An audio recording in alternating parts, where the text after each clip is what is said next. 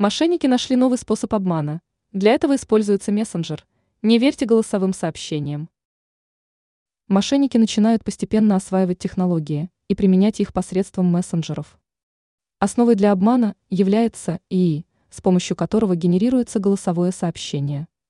Многие из нас уже знают, что сегодня посредством определенного программного обеспечения можно склеить несколько голосовых сообщений и получить подобие послания.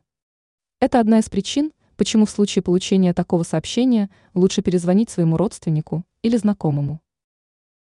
Что должно настораживать? Важно внимательно слушать такое сообщение.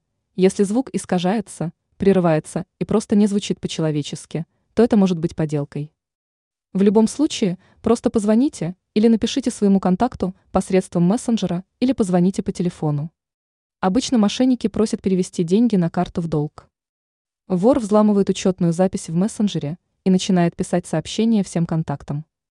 Ранее мы писали о том, как справиться с зависшим смартфоном.